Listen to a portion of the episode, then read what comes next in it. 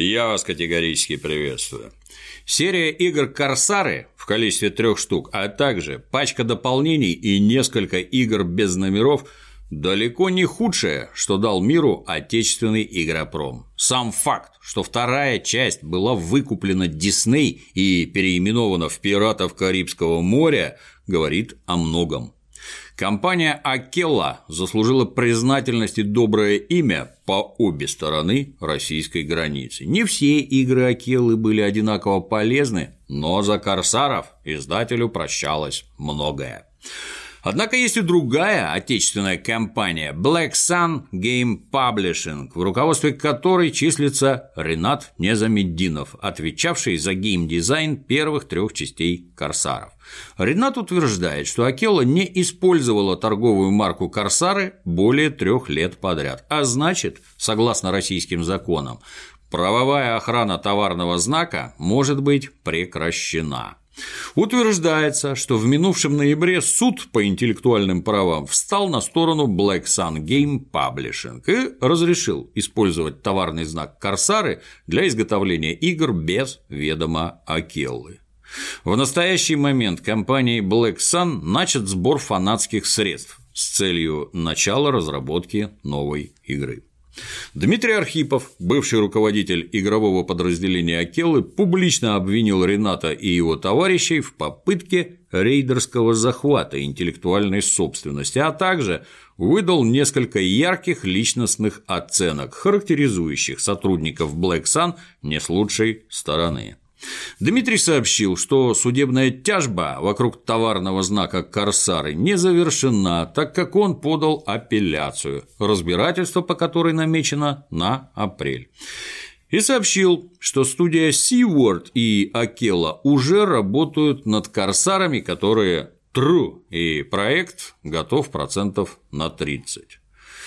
Руководитель Mail.ru Games Ventures Илья Карпинский предложил заинтересованным сторонам создать прототипы игры, которые будут предъявлены высокому жюри из примерно сотни журналистов и игроков. Победитель получит финансирование в миллион баксов, а проигравший должен будет отказаться от любых претензий. Администрация тупичка выражает мнение, что обстановка скандала никак не помогает развитию серии игр «Корсары». Наилучшим вариантом видится примирение сторон и изыскание возможностей взаимовыгодного сотрудничества. Это резко увеличит шансы на успех. Конфликтовать должны персонажи игр, а не авторы, издатели и разработчики. Игра System Shock была образцово-показательным шутером жанра киберпанк, развлекая в далеком прошлом любителей мрачного будущего, еще не избалованных серий Deus Ex.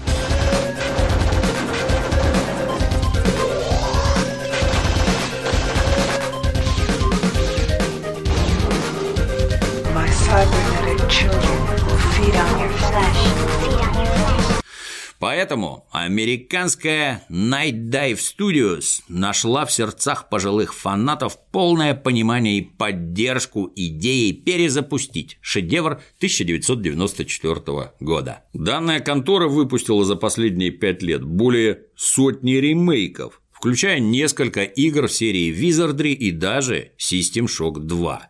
Поэтому кредит доверия у парней имелся.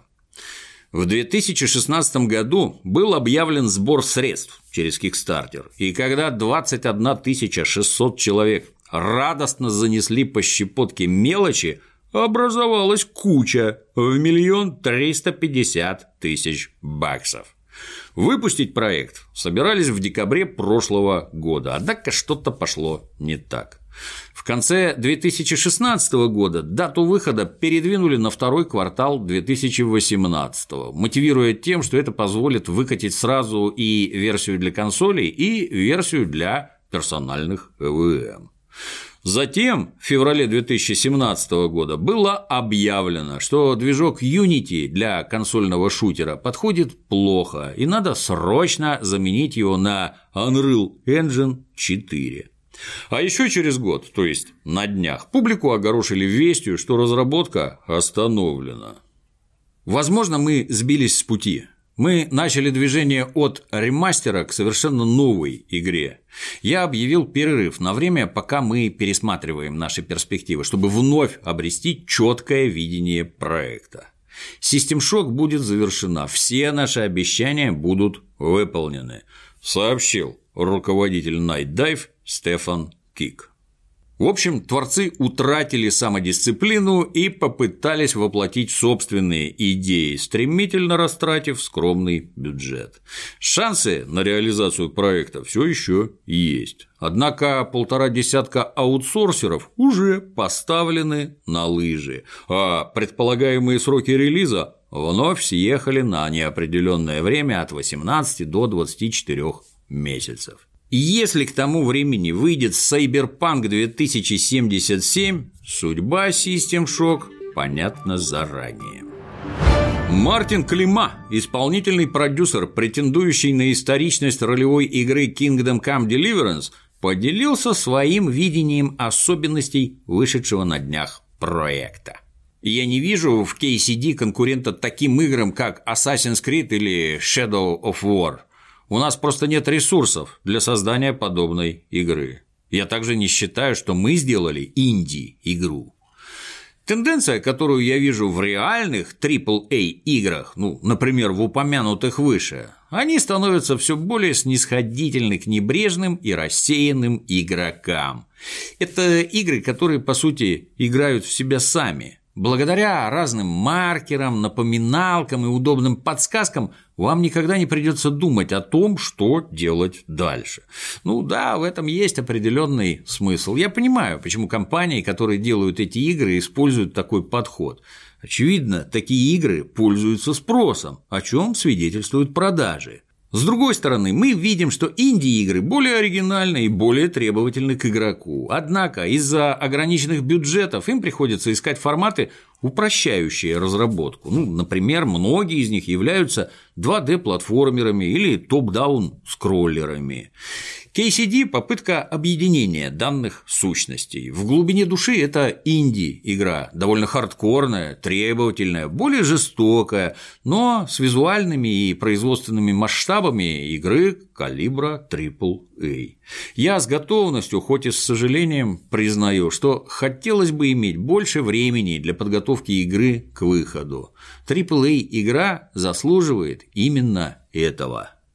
Тем временем Патч 1.25 к замечательной игре Kingdom Come пришлось отменить. Загрузившие его пользователи дружно уткнулись в непроходимый момент сюжетной линии. Действительно оригинальный, самобытный подход. В попсовых ширпотреб играх типа Assassin's Creed такого не встретишь. Ну, Впрочем, мелкие неурядицы не мешают общему успеху проекта. На третьей неделе февраля ни одна игра в Стиме не продавалась лучше приключений древнечеха Индржиха. Ну, кроме PUBG, само собой. Если тебе не сильно нравится, как Electronic Arts распоряжается лицензией на изготовление видеоигр по Звездным войнам, начинай радоваться. Ходят упорные слухи, что ты не одинок. Например, зарубежный сайт CineLinks сообщает, что, по его сведениям, кинокомпания Disney владеющая торговой маркой Star Wars, строит глазки Ubisoft и Activision, которые наверняка были бы рады окучить такую роскошную поляну. Поводы для недовольства ЕА у Disney, безусловно, имеются. Начиная с 2013 года, когда калифорнийский издатель получил право на постройку игр по мотивам детской фантастической саги. Ни одного мега-шедевра так и не родилось. Перекачка денег из карманов пользователей в карманы ЕА и Дисней налажена вроде неплохо, но можно было бы и получше. Например, первый Battlefront после выхода был укомплектован столь куцым соло-режимом, что обладатели игры массово жаловались на скоропостижно настигающую мучительную скуку. Ситуация улучшилась только когда вышли дополнения. Про скандал вокруг Battlefront 2 не знает только геймер, пребывающий в глубокой коме. Орды хейтеров, проклинающих жадность игропром-барыг, чехарда истеричных решений руководства ЕА, попытки регуляторов в ряде стран приравнять лутбоксы к азартным играм, а ведь в мечтах и планах все было совсем не так. Продажи Battlefront 2 хоть и хороши, но ниже ожидаемых. Ну а сюжетная игра под кодовым названием RegTech, над которой трудилась некогда славная контора Visceral Games, вообще отменена. По слухам, отправилась она не в корзину, а на вторичную переработку к другой студии. Но это слабое утешение. Ожидать, что лицензия в ближайшее время уплывет из цепких лап ЕА, поводов, конечно, мало. Но, возможно, придется поделиться ей с кем-то еще. А может, мы наблюдаем проявление чьей-то провокационной деятельности, циничный информационный вброс с целью проверить нервишки Electronic Arts. Сам я к «Звездным войнам» не испытываю ни малейшего интереса, но наблюдать за склоками и скандалами прикольно. Зампред Комитета Госдумы по образованию и науке Борис Чернышов предложил организовать в России Министерство новых технологий и виртуальной реальности. Нельзя упускать подобные шансы оставаться в стороне от развития технологий, способных совершить революцию в науке и обществе. Виртуальная реальность – это новое пространство человеческих возможностей, способное вывести развитие образования, науки, медицины, промышленности и многого другого на более высокий уровень. Прокомментировал свою инициативу Чернышов. Депутат уверен, что новое министерство поспособствует так называемой цифровизации населения России, а это подстегнет отечественную экономику. По задумке Чернышова, ведомство займется поддержкой, разработкой и изучением отрасли виртуальной и дополненной реальности в России, изыскивая способы и средства для извлечения с помощью этой самой отрасли дополнительных деньжищ. В целом идея, конечно, неплохая, только зачем министерство, понять непросто. Может, для начала что-нибудь замутить на базе Сколково, например, придумать, как совершенно правильно предложено, учебную программу для школьников, обучающую их переходить дороги или знакомиться с теорией эволюции жизни на Земле. Изготовить VR-экспозиции и фильмы на патриотические темы, разработать тренажеры и учебные программы для спецтехники, применяемой в наших широтах. Начать с малого, а постепенно достичь вершин. Ну, чтобы результат был достоин упоминания не только в разделе «Курьезные новости дня», но и где-нибудь еще. Толковая контора Ubisoft приспособила игру Assassin's Creed Origins не только под развлекательные, но и под общеобразовательные цели. 20 февраля в игре появился экскурсионный режим, позволяющий странствовать по древнему Египту, управляя самыми разными персонажами и при этом слушая рассказы про всякое.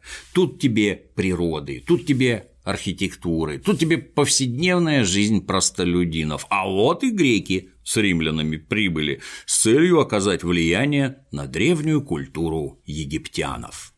Однако ходят грязные слухи, что данный режим от души лакирует и приукрашивает ряд аспектов упомянутой древней культуры. Например, интимные части тела всех скульптур искусно прикрыты ракушками, хотя даже в основной игре никаких ракушков нет. Мотивация следующая. Хотя объекты искусства и не считаются чем-то похабным, в ряде стран даже к демонстрации каменных сисек могут отнестись отрицательно.